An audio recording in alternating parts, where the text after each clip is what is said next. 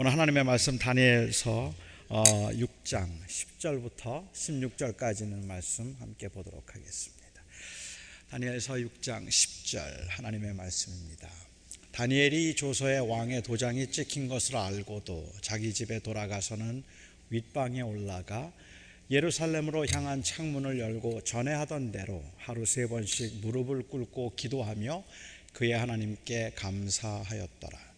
그 무리들이 모여서 다니엘이 자기 하나님 앞에 기도하며 간구하는 것을 발견하고 이에 그들이 나아가서 왕의 금령에 관하여 왕께 아르되 왕이여 왕이 이미 금령에 왕의 도장을 찍어서 이제부터 30일 동안에는 누구든지 왕 외에 어떤 신에게나 사람에게 구하면 사자굴에 던져 넣기로 하지 아니하였나이까 하니 왕이 대답하여 이르되 이 일이 확실하니 메대와 바사에 고치지 못하는 규례니라 하는지라 그들이 왕 앞에서 말하여 이르되 왕이여 사로잡혀 온 유다 자손 중에 다니엘이 왕과 왕의 도장이 찍힌 금령을 존중하지 아니하고 하루 세 번씩 기도하나이다 하니 왕이 이 말을 듣고 그로 말미암아 심히 근심하여 다니엘을 구원하려고 마음을 쓰며 그를 건져내려고 힘을 다하다가 해가 질 때에 이르렀더라.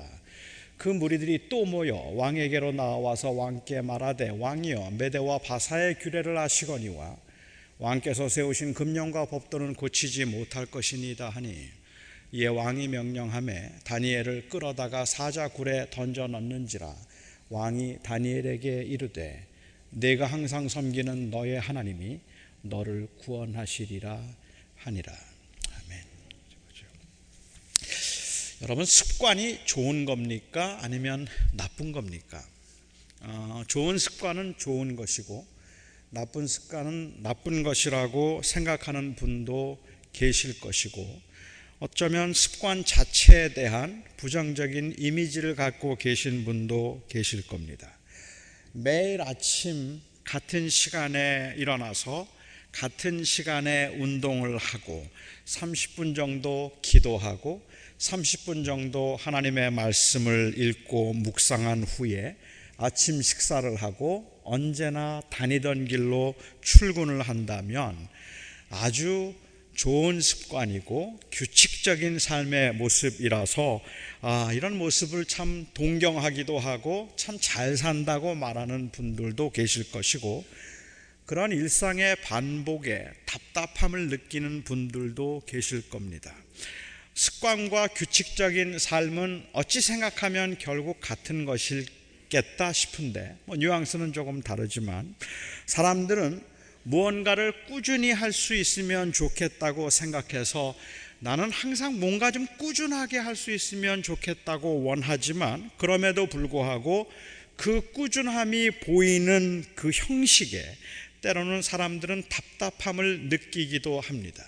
뭔가에 매여서 똑같은 일을 반복하는 게 너무 답답하고 너무 형식적이라는 생각이 들고 또 한 반면에 그러면서도 우리가 뭔가를 꾸준히 하지 못하고 있는 우리 자신의 모습에서 태만함을 느끼기도 하는 거죠. 그래서 우리가 궁극적으로 무엇을 해야 하는가 하는 그 원함과 또 우리가 그, 이, 그 일에 형식적으로 하지 않고자 하는 사이에는 항상 갈등이 있는 것 같아요. 저는 고등학교 2학년 때 처음으로 성경을 읽었습니다. 하지만 어, 성경을 계속 읽진 않고 듬성듬성 읽다가 제가 성경을 본격적으로 그리고 정기적으로 읽기 시작한 것은 대학생 때였습니다. 신앙생활을 잘해보고 싶었지만 어, 시작한 지 얼마 안 되어서 뭘 어떻게 해야 할지 잘 모르고 있던 때에 어느 부흥에 참석했는데 그 부흥의 강사 목사님이 자기는 세상이 두 쪽이 나도 여행을 하든 아니면 밤새도록 잠을 자지 못하는 그러한 경우에도 하루에 성경을 20장씩은 꼭 읽는다는 말을 듣고 제가 도전을 받았어요. 하늘이 두 쪽이 나도 성경을 20장은 꼭 읽는다? 어, 이건 굉장한 훈련이구나 하는 생각이 들어서 저도 그렇게 하겠다고 결심하고 하루에 20장씩 성경을 읽었습니다. 두 달 정도 그렇게 하고 나니까 성경을 안 읽으면 마음이 조금 불안불안해지기 시작하고요. 성경을 안 읽고 있으면 괜히 찜찜하기 시작했습니다. 하지만 두 달쯤 되었을 때 제 마음속에는 아주 상당한 갈등이 이제 시작된 겁니다. 물론 제가 읽기 싫어서 너무 귀찮아서 가져왔던 합리화일 수도 있겠지만 억지로 20장을 채우고 있는 제 모습에서 위선을 발견한 겁니다. 매일 상당한 부담과 짐으로 다가오는데 마치 의무를 다하듯이 성경을 읽는 게 이게 무슨 의미가 있을까? 하기 싫은 걸 억지로 하는 게 경건에 무슨 유익이 되고 그리고 매일 성경 장수를 그냥 채우는 게 무슨 신앙생활에 그리 도움이 될까 하는 그러한 의문이 생기기 시작한 겁니다. 하나님은 마음을 원하시는 거지 마음이 담기지 않는 행동을 원하지는 않을 것이라는 생각을 했어요. 내 마음속에서 우러나와서 성경을 읽고 내 마음속에서 성경이 정말 그립고 좋아서 성경을 읽는 것도 아니고 그냥 하루를 시작하면서부터 20장을 언제 읽어야 되나 하는 그 무거운 짐을 가지고 시작해서 성경을 읽는 그것 자체가 하나님이 기뻐하시지 않을 일인 것 같은데 그럼에도 불구하고 지속적으로 내가 성경을 읽어야 한다면 한다면 이렇게 지속적으로 성경을 읽는 행위가 혹시 위선은 아닐까? 너무 형식적인 것은 아닐까? 이런 고민을 하기 시작했던 거죠. 그래서 정말 읽고 싶을 때, 정말 읽고 싶은 마음이 생겼을 때, 그때 어, 읽는 것이 마땅하겠다 싶어서 두 달 조금 지나고 그냥 그만두었습니다. 그 당시 어린 저로서는 충동대로 하고 싶은 것만 하는 것보다 하고 싶은 마음에서부터 비롯된 해야 할 일을 하는 것, 그것이 바로 성숙함이라는 것을 아직 몰랐던 때였던 것 같습니다.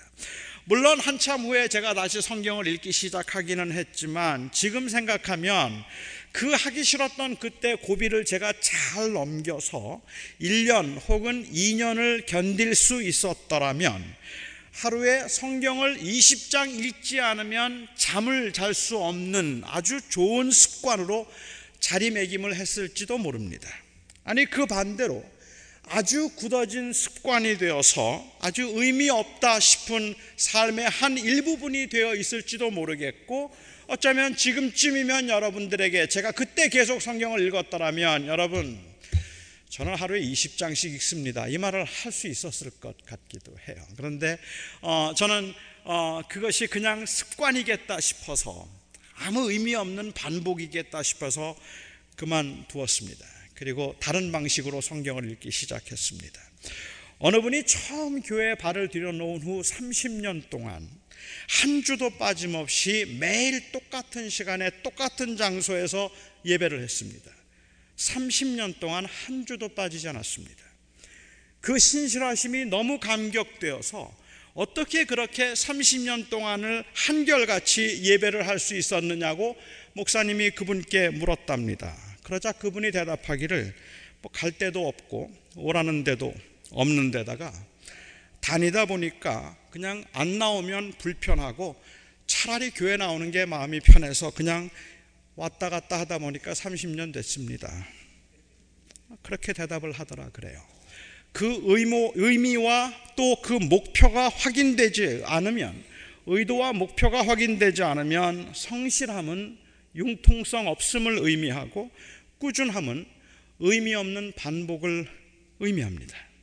반면에 사람이 아, 이 의지가 아닌 마음을 따라서 움직이면 꾸준한 반복으로만 가능한 훈련이 결여되어서 발전과 그리고 또한 성장, 그 변화가 없다는 것도 우리는 알고 있는 바입니다.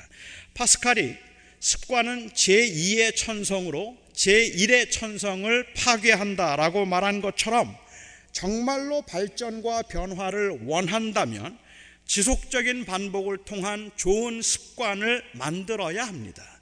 그 좋은 습관이 없으면 우리는 변화하지도 못하고 발전하지도 못합니다. 하지만 동시에 그 지속적인 반복이 곧 좋은 습관을 의미하지는 않는다면 궁극적인 원함이 무엇일까 하는 것을 지속적으로 확인하기도 해야 합니다. 이 궁극적인 원함과 습관의 관계를 아주 잘 보여주는 사건이 바로 오늘 본문에 나오는 사건이 아닐까라고 생각을 합니다.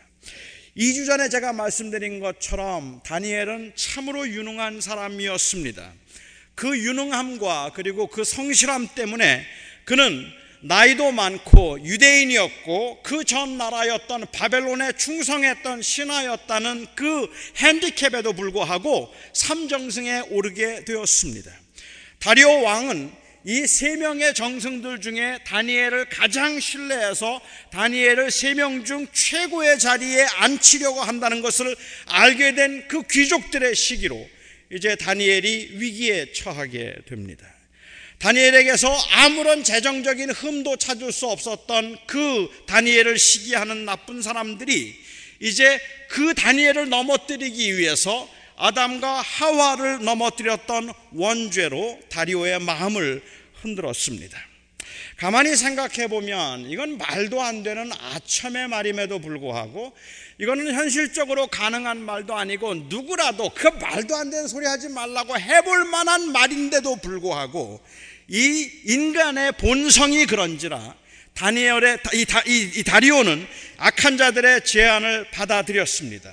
그래서 법령을 만들었습니다. 30일 동안 나 외에 어떤 신에게나 사람에게 구하는 자가 있다면 그는 사자굴 속에 집어넣겠다 했습니다.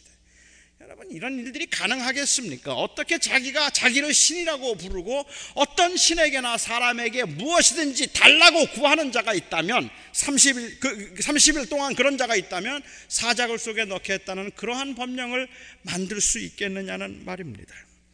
지난번 제가 설교를 하면서 아무리 다리오가 다니엘을 살려주기 위해서 애를 쓰고 밤에 잠을 자지 못하고 금식을 하고 그리고 또한 그가 초조한 마음으로 다니엘을 건져주려고 애를 써서 아주 신사적이고 합리적인 사람인 것처럼 보였다 할지라도 그는 결국은 인생의 주인이 나라고 하는 그 틀을 벗어날 수 없었기 때문에 이런 치명적인 죄를 범할 수밖에 없게 되었다고 말씀을 드렸습니다. 자, 그렇다면 다니엘은 어떻습니까? 다니엘이 다니엘을 시기했던 자들이 그런 법령을 제정하게 된 동기는 그가 여호와 하나님을 섬기고 있다는 것을 알고 있었기 때문에 그렇습니다. 아무리 뒤집어 보아도 아무리 뒤져보고 아무리 그 조사를 해 보아도 그에게서 어떤 흠도 찾을 수 없었다는 것 자체가 이미 벌써 다니엘이 얼마나 성실한 사람인가를 보여주는 겁니다. 근 60년 가까이 그 정치를 했는데 60년 가까이 나라 일을 했는데 그를 다 털어보니까 아무것도 걸리는 게 아무것도 걸리는 게 없는 거예요. 굉장한 사람이죠. 그리고 난 다음에 그를 모함하던 사람들은 생각하기를 다니엘을 잡을 수 있는 길은 그의 율법을 근거로 잡는 것밖에 없다. 바꿔 이야기하면 그가 가지고 있는 신앙을 빌미로 그를 잡아야 되겠다는 생각을 했기 때문에 그가 이 법령을 내렸던 것입니다. 그러니까 30일 동안 다니엘이 하나님을 그 이 하나님을 섬기기 때문에 틀림없이 이 법령을 어길 만한 어떤 행동을 할 것이라고 확신했기 때문에 이 법령을 만들었던 것이라는 말입니다. 그들은 다니엘이 기도하는 걸 몰랐을 겁니다. 오늘 본문에도 다니엘이 기도하는 것을 나중에 발견했다고 말을 하는 걸 보면 다니엘이 기도하는 것을 알고 있었기 때문에 저 기도하는 걸 잡아야 되겠다고 생각하고 누구에게나 다른 신에게나 사람에게 구하는 자는 사자굴 속에 집어넣겠다는 그러한 법령을 만든 게 아니라는 말이에요. 저는 만약 설령 그가 기도하는 것을 알았다 할지라도 그를 그 기도하는 것을 알고 그를 잡기 위해서 이런 법령을 만드는 것만큼 무모하고 어리석은 일은 없겠다고 생각합니다. 왜냐하면 대부분의 사람들은 기도하던 사람들이라도 이런 법령이 만들어지면 기도 안 하는 겁니다. 기도할 리가 없죠. 그래서 이런 함정에 걸리는 것만큼 어리석은 일은 사실 없는 거예요. 그러니까 다니엘이 기도하는 걸 알고 나서 그를 붙잡으려고 했던 것은 아니었다고 저는 그렇게 생각하는 건 무리가 있다고 생각합니다. 상식적으로 생각하면 평소에 기도하던 사람이라도 이런 법령이 제정되면 보란 듯이 기도할 사람은 없기 때문입니다. 기도는 얼마든지 은밀하게 할 수 있는 것이기 때문입니다. 그들은 그 법령을 제정하, 제정하고 난 다음에 다니엘을 잡기 위해서 주목해 보기 시작했습니다. 감시했습니다. 그리고 놀랍게도 아주 어렵지 않게 다니엘이 기도하는 모습을 발견할 수 있었습니다. 다니엘은 그 법령이 선포된 후에도 평소처럼 하루에 세 번씩 기도하고 있었기 때문입니다. 여러분은 이런 다니엘이 이해가 되십니까? 그냥 죽음을 두려워하지 않는 대단한 신앙인이라고 생각하십니까? 그 기도하는 시간과 그 기도에 굴하지 아니하고 타협하지 않기 위해서 목에 칼이 들어오는 순간에도 기도를 놓치지 않는 그러한 훌륭한 위대한 신앙인이라고 여, 여러분은 생각하십니까? 저는 다니엘의 이 행동이 이해가 되지 않습니다. 만일 다니엘이 정말로 죽기를 각오하고 기도한 것이라면 나는 이 기도하는 일을 안 할 수가 없기 때문에 나는 반드시 기도를 해야 되기 때문에 기도한 것이라면 그 목숨을 걸고라도 기도를 하겠다는 마음이었다면 차라리 다리오를 대면했더라면 어땠을까요?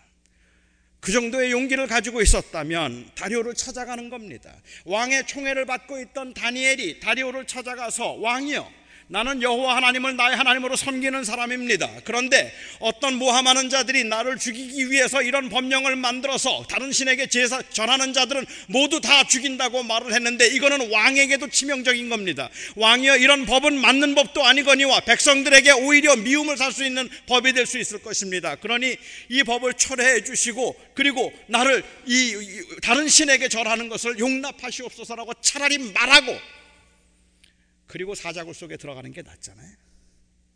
그게 더 정의로운 일 아닙니까? 한번 그렇게 한번 죽을 각오라면 그거 한번 해볼 만하지 않겠습니까? 그런데 그냥 묵묵히 기도하다가 사자굴 속에 들어가 죽겠다는 마음이었다면 어찌 생각하십니까? 다니엘이 만일 그렇게 대면할 수만 있었더라면 다른 유대인들도 살릴 수 있지 않았겠는가 말입니다. 물론 이미 일어난 일들을 놓고 그 일이 잘했느니 잘못했느니 논하는 것 그 자체가 별로 의미가 없는 일임은 잘 알고 있지만 평소에 기도하던 그의 습관을 지키는 것이 가장 탁월한 신앙적인 행위였다고 말하는 것에는 제가 동의할 수 없겠다 싶어서 이 말씀을 드리는 겁니다. 그러니까 다니엘은 하루에 세 번 습관을 따라 기도하기로 했기 때문에 목에 칼이 들어와도 기도를 해야 했던 성실한 사람이었다는 것이 이 말씀의 요지가 아닙니다. 만일 그랬더라면 이 말씀을 통해서 우리가 보아야 되는 최고의 가치는 성실함입니다. 그리고 꾸준함이 될 것입니다. 정말로 다니엘의 경우에 있어서 어떠한 경우에도 기도 시간을 놓치지 않는 그 성실함이 오늘 본문을 통해서 우리에게 보여주는 교훈일까 하는 겁니다. 또한 이 사건의 핵심은 다니엘이 그렇게 시간과 장소를 타협하지 않았다는 데 있는 것도 아닙니다. 목숨을 걸고 기도의 시간과 기도의 장소를 타협하지 않는 것은 그것은 무모한 고집일 수도 있다는 말입니다. 밤 9시에 기도하기로 했는데 갑자기 아이가 아프다고 배를 붙들고 바닥에서 구릅니다. 그런데 9시에 하나님과 기도하기로 약속한 시간이기 때문에 기도가 끝날 때까지는 아이를 병원에 데려갈 수 없다고 기도하러 들어간다면 여러분은 그 신앙을 건강한 신앙이라고 생각하시겠습니까? 제가 잘 아는 목사님이 계셨는데요. 그 목사님의 아들이 놀다가 머리가 깨져서 머리에 구멍이 났어요. 사모님이 놀래서 그 아이를 데리고 병원 응급실을 가야 되는데 목사님이 기도 시간이라고 기도 끝나고 가자고 그냥 그 기도, 기도 끝나고 가야 된다고 기다렸습니다. 아예 머리에서는 피가 철철 흐르고 있는데 그래도 내 기도 시간에 기도를 해야 되기 때문에 일단은 기도 끝나고 그 다음에 응급실로 가자고 기도 끝날 때까지 그 아이를 그냥 그대로 방치시켜 두고 있는 그 모습이 여러분들은 굉장히 철저한 신앙인의 모습이라고 보이냐는 말입니다. 이게 이원적인 모습일 수도 있지 않겠습니까? 그래서 내 기도의 시간을 지키는 게 그렇게 중요한 겁니까? 그래서 내 기도의 시간을 지키는 게 하나님 앞에 철저한 것이고 하나님이 그것들을 가장 소중한 그러한 신앙의 형식으로 보겠느냐는 말입니다. 어떤 분은 말합니다. 다니엘이 아무도 모르게 은밀한 골방에서 기도하라고 하신 예수님의 말씀을 몰라서 그렇다는 거예요. 기도는 은밀하게 하는 것이지 창문을 열어놓고 사람들 보라고 하는 거 아니잖아요. 그러니까는 다니엘이 그럴 때 그냥 문 닫고 그리고 골방에 들어가서 위기의 상황일수록 골방에 들어가서 무릎을 꿇고 혼자 은밀하게 계시는 하나님과 교통했어야지 왜 창문을 열고 기도를 했느냐 하고 그렇게 말하는 분들도 계십니다. 그래서 다니엘을 변호하고 싶은 분은 여기에 열린 창문, 창문을 열어놓았다는 말은 원어상으로 열어놓았다는 말이 아니라 열려 있는 창문이라는 그러한 의미이기 때문에 창문이 없이 넘는 그러한 공간을 의미했다. 그러니까 일부러 창문을 열어놓은 것이 아니라 그 집에 창문이 없는 공간 앞에서 기도를 했기 때문에 사람들이 그냥 보았다는 거예요. 보여주려고 한 것이 아니라 볼 수밖에 없었다라고 말을 하기도 합니다. 저는 이런 논쟁이 아무 의미가 없다고 생각합니다. 솔직히. 다니엘에게는 습관적으로 기도를 해야 했는가 하지 말아야 했는가 하는 것이 문제가 아니기 때문입니다. 30일간 기도하지 않는다고 하나님이 다니엘을 버리시겠습니까? 오히려 이런 상황에서 고집스럽게 기도의 습관을 지키는 것이 다른 사람까지도 위험에 빠뜨리게 할 수 있는 위기적인 행위라는 건 생각해 보지 않았을까요? 아니, 그렇게 30일 동안 기도하는 습관을 지켜야만 하기 때문에 내가 목숨을 걸고라도 그 시간에 그 기도는 해야 되겠다고 말하는 것이 혹시 자기 만족은 아닐까라는 생각은 해보지 않았을까요? 더 나아가서 만일 다니엘이 그런 상황에서 하나님이 나를 지켜주시고 내가 기도하면 하나님은 나를 건져주실 것이라고 생각을 해서 그가 그 기도를 했다면 저는 하나님께 기도할 때 다니엘의 기도의 내용은 하나님 제발 저를 살려주십시오 하는 기도일 겁니다. 하나님 제발 지금 이 땅에서 기도하고자 하는 믿음의 사람들을 위하여서 저 법령이 이제 철회될 수 있게 해 주시옵소서 뭐 그런 기도해야 되지 않겠습니까? 하지만 다니엘의 기도의 내용은 충격입니다. 다니엘은 그날 평소에 하던 대로 기도의 장소에 들어가서 기도를 했는데 그런데 그는 그 기도 가운데 하나님께 감사했다고 했습니다. 감사의 기도요. 뭘 감사했는데요? 무슨 감사를 했을까요? 그가 감사의 기도를 했다는 말은 도대체 무슨 말일까요? 다니엘의 기도는 다리오의 그 법령과 어, 또는 다리오의 행동과 대조를 해 보아야만 다니엘의 기도를 이해할 수 있을 겁니다. 특히 바벨론의 포로로 잡혀갔던 이스라엘 백성들은 옛날 솔로몬이 성전을 완공하고 나서 그 성전을 향해 기도하는 모든 백성들의 기도를 들어달라고 했던 것을 기억하고 예루살렘 쪽을 향한 창문을 열어놓거나 아니면 그 열린 공간에서 예루살렘을 향해서 그들은 하루에 세 번씩 기도를 했습니다. 하루에 세 번 기도한 것은 율법의 요구도 아니었고 하나님의 명령도 아니었습니다.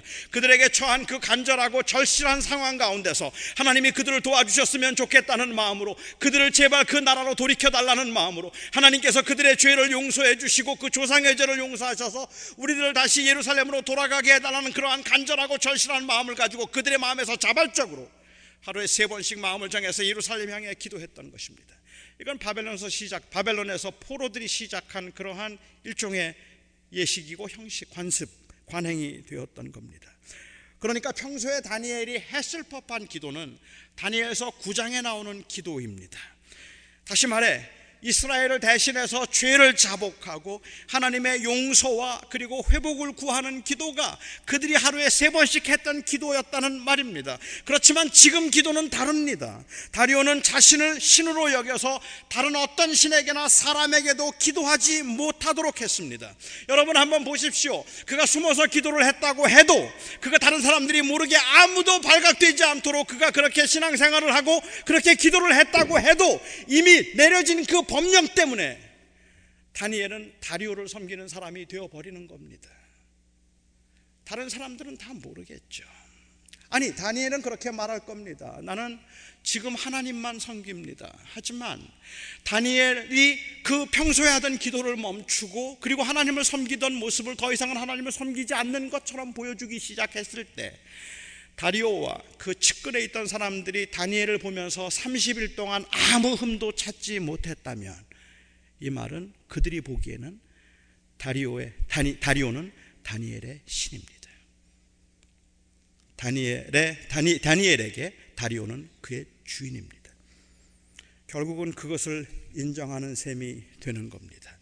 지금 다니엘 앞에 놓인 문제는 기도의 문제가 아니라 이것은 고백의 문제입니다. 지금은 그가 섬기는 하나님은 오직 여호와 하나님 한 분뿐임을 고백해야 했습니다. 다리오가 하나님을 대신할 수 없음을 고백해야 했습니다.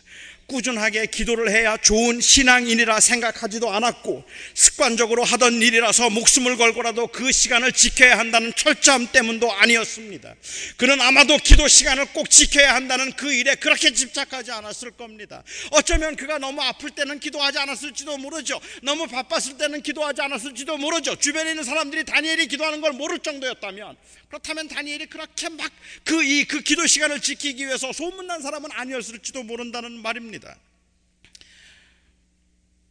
그렇지만 지금 이 순간은 바로 다리오가 내린 법령 때문에 다니엘은 사람이 보든 보지 않든 기도를 할 수밖에 없었습니다.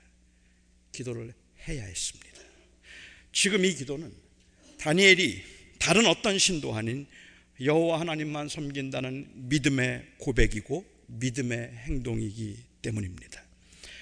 다리오가 내린 나 외에 다른 어떤 신에게도 절하지 말라는 법령 앞에 나는 나의 하나님 여호와께만 감사 찬양합니다라고 하는 그 기도하는 행위는 느부갓네살이 자기가 만든 신상에게 절하지 않는 자는 용광로에 집어넣겠다는 그 무시무시한 명령 앞에서 나는 여호와 외에는 절할 수가 없다고 그 용광로 속으로 들어갔던 그 세 친구의 신앙과. 다를 바 없는 행위라는 말이죠. 그러니까 30일만 기도하지 않았으면 되지 않았을까라든지 사람들에게 보이지 않게 은밀하게 기도했으면 되지 않았을까라든지 습관대로 기도하지 말고 밤이나 새벽에 몰래 했더라면 그러면 이런 위기를 피할 수 있지 않았을까라든지 하는 것들은 모두가 다 적절한 답이 아닙니다. 다시 말씀드리지만 다니엘은 단순히 목에 칼이 들어와도 나는 하던 일을 계속 기도하는 습관을 멈출 수 없어서 기도한 것도 아니고 그렇게 기도해야 환란을 피할 수 있겠다 싶어서 목숨을 걸고 기도한 게 아닙니다. 오히려 목숨을 걸고 신앙 고백을 하고 있는 겁니다. 다리오가 아닌 여호와가 내 하나님입니다. 이 고백을 하고 있는 겁니다. 다리오가 아닌 여호와가 나의 하나님입니다라는 고백을 하고 있는 겁니다. 그것을 오늘 본문에서는 감사했다고 표현했습니다. 이 감사는 상황에 대한 감사도 아니고 형통해서 드리는 감사도 아니라 여호와 하나님이 다니엘의 생명의 주인이시며 반석과 구원이 되심을 인한 감사일 겁니다. 우리는 우리 자신을 최고로 만들어 주겠다는 수많은 유혹 속에 살고 있습니다. 재물의 유혹이 그렇고 그리고 명예의 유혹이 그렇습니다. 아니 어쩌면 계속되는 그 환란과 고난 가운데 낙심이 또한 우리가 경험하고 있는 최고의 유혹입니다. 아주 강력한 유혹입니다. 이런 그 어려운 상황에서 이런 수많은 유혹이 있는 상황에서 새벽마다 기도를 하고 시간을 정해놓고 기도를 하지만 그 기도조차도 자신을 주인으로 삼고자 하는 그러한 수단에 불과한 경우들이 허다하게 많다는 말입니다. 환란 가운데 건져달라는 기도도 형통하게 해달라는 기도도 하나님 앞에서 살아가려는 그러한 몸부림이 아니라 하나님의 도움으로 자기의 삶을 개척하기 위한 그러한 몸부림이라면 하루에 세 번을 기도해도 어떤 경우에도 타협하지 않는 정한 시간을 정해놓고 그렇게 기도한다 할지라도 그것은 그 철저함은 결국은 불신앙을 보여주는 행위밖에 되지 않는다는 말입니다. 많은 미국 분들이 아니 외국 사람들이 어, 저에게 가장 궁금해하고 가장 부러워하면서 묻는 것이 한국의 새벽 기도입니다. 한국엔 어쩌면 그렇게 새벽 기도를 잘 많이 열심히 하느냐고 궁금하다. 제가 우크라이나에 갔을 때도 우크라이나는 그 목회자들이 저를 붙들고 궁금해하고 물었던 것이 정말로 새벽 5시에 기도하느냐래요. 그래서 제가 그들에게 조금 더 조금 더 자, 자랑하고 싶어서 4시에 한다. 5시 아니고 우린 4시 반에도 기도하고 요즘에는 새벽 기도가 부흥 있는 교회는 3시부터 기도를 시작한다고 말씀드렸습니다. 새벽마다 울리는 그 기도의 소리가 얼마나 대단한지. 그런데 여러분, 그렇게 새벽마다 쌓는 그 기도의 재단이 그 내용이 결국은 다 하나님이 나의 하나님이십니다. 하나님이 나의 주인이십니다라는 그 치열한 고백의 그 몸부림이 아니라 오히려 하나님 제발 복 주셔서 나 잘 되게 해주시고 도와주십시오 하는 그 모든 것 전부라면 어떻습니까, 여러분? 도대체 우리의 기도가 다른 행위와 뭐가 다르겠느냐는 말입니다. 지금 그냥 단순하게 하루에 세 번을 시간을 정해놓고 기도하는 그 철저함으로 인하여서 내 모든 원함과 내 모든 소원을 다 이룰 수 있다고 생각한다면 아니 저는 여러분들에게 새벽 기도를 하라고 말씀을 드리고 싶어요. 새벽 기도를 하십시오. 매일 새벽에 나오세요. 밤마다 하나님 앞에 부르짖으세요. 그렇지만은 그 모든 기도는 고난과 환란 가운데 형통함 가운데 하나님 앞에 드리는 그 모든 기도는 결국은 하나님 앞에서 살아가려는 치열한 몸부림이어야 합니다 하나님 앞에서 하나님을 인정하며 살아가려는 치열한 몸부림이어야 합니다. 그런데 여러분 그렇지 않아요. 그렇지 않기 때문에 고난당한 사람들은 새벽에 부르짖는데요. 형통한 사람들은 새벽에 부르짖지 않아요. 고난당한 사람들은 새벽에 하나님 앞에 매달리는데 모든 게 잘 풀리는 사람들은 기도가 멈춰요. 왜요? 사실은 잘 나가는 사람들이 하나님 앞에 더 무릎을 꿇어야 하잖아요. 사실은 더 형통한 사람들이 모든 게 다 잘 되고 있는 사람들이 하나님 앞에 무릎을 꿇어야 되잖아요. 하나님 제발 이것 때문에 교만해지지 말게 해달라고. 이것 때문에 내가 마치 뭐가 된 것처럼 생각하지 말게 해달라고. 하나님 앞에 치열하게 무릎을 꿇고 내가 아니라 주님이 하나님이 나의 주님이십니다. 내가 아니라 하나님이 나의 주님이십니다. 이 고백해야 되잖아요. 그런데 그 기도의 본질이 그 고백이 아니기 때문에 어떻게 하면 내가 잘 살 수 있고 어떻게 하면 내가 편안할 수 있고 어떻게 하면 내가 잘 될 수 있는 것이기 하는 것이기 때문에 하루에 세 번을 시간을 정해놓고 기도한다 할지라도 목에 칼이 들어와도 난 이건 지켜야 되겠다고 생각하는 그 경우에도 자칫 불신앙의 행위가 될 수 있다는 말입니다. 기도는 하나님이 내 인생의 주인이라는 고백입니다. 하나님의 원하심을 따라 살겠다는 헌신의 고백입니다. 특히 오늘 다니엘의 기도는 다리오의 선언과 아주 좋은 대조를 이루고 있음을 주목해야 합니다. 노구의 몸으로 무릎을 꿇고 예루살렘 쪽으로 향한 열린 창문 앞에서 감사의 기도를 하고 있는 다니엘이 말할 수 없이 고맙고 그리고 그 모습이 너무 감동적인 것은 60년을 계속했 다 싶은 60년 동안 한결하게, 한결같이 했겠다 싶은 그 성실함도 아니고 타협할 줄 모르는 기도의 사람이었다는 것도 아닙니다. 다리오가 주인인가 여호와가 주인인가를 결정해야 하는 위기의 상황에서 다리오를 주인으로 섬기면 남은 여생이 평안할 수밖에 있는 그 엄청난 유혹 앞에서 여호와만 나의 주님이십니다라고 고백하고 죽음을 대면하는 그의 모습이 사무치게 부럽고 고맙단 말입니다. 여러분 다니엘을 한번 생각해 보십시오. 비록 80의 노구라 할지라도 모든 인간이 가지고 있는 공통된 그러한 그 마음을 가지고 있다면 다니엘은 아마도 그런 생각을 했을 것 같아요. 지금 이 모든 일의 발단은 자기를 총리로 만들고 싶어 하지 않는 사람들에게서부터 비롯된 것 아닙니까? 그러니까는 그 앞에서 하나님 제가 30일만 걸리지 않으면 30일만 걸리지 않으면 애굽의 총리 될 수 있습니다. 내가 지금 절하지 않고 기도하지 않고 하나님 내가 내가 기도하는 모습을 사람들에게 걸리지 않아서 30일만 견딜 수 있으면 나는 애굽의 총리가 될 겁니다. 그 애굽의 총리가 되고 난 다음에 이 못된 자들을 다 쓸어버릴 겁니다. 그리고 애굽의 총리가 되고 난 다음에 그 다음에 나는 이 유대인들이 마음 놓고 기도할 수 있도록 그런 법령을 제정할 수 있도록 왕을 도울 겁니다. 하나님 30일만 걸리지 않게 해 주시옵소서. 엄청난 요구 아닙니까, 여러분? 지금 30일만 안 걸리면 총리가 되는 일이에요. 하지만 그는 지금 그것을 포기하고 있는 겁니다. 내려놓고 있는 겁니다. 아니, 그럴 수 없어서 여호와 하나님만은 그분만이 나의 하나님이기에 다리고 다리오가 아닌 여호와가 나의 하나님입니다. 이 고백을 그는 지금 목숨으로 걸고 목숨을 걸고 하고 있는 겁니다. 저는 바로 이 고백이 우리의 생명이어야 한다고 생각합니다. 나의 성공과 실패에도 나의 형통과 환란에도 그 어떤 경우에도 여호와는 나의 주님이십니다. 저와 여러분이 오늘도 하고 싶은 고백은 하나님 이 환란에서 저를 건져 주시면 여호와는 나의 주님이 될 것입니다. 하나님 이 병에서 나를 고쳐 주시면 여호와는 나의 주님이 될 것입니다.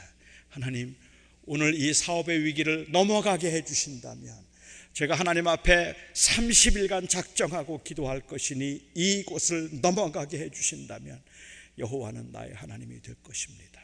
우리는 그 고백을 하고 있는 게 아닙니다. 주님, 이 모든 경우에 주님만 나의 하나님이십니다. 나는 이 고백을 놓칠까 두려워 30일 마음을 정하고 기도하렵니다. 이게 다니엘의 기도입니다. 기도하겠습니다. 나의 하나님, 정말로 위험과 위기의 상황에서 하나님께서 우리를 도와주시기를 간절히 구하며 구하 기도할 때 너무 많지만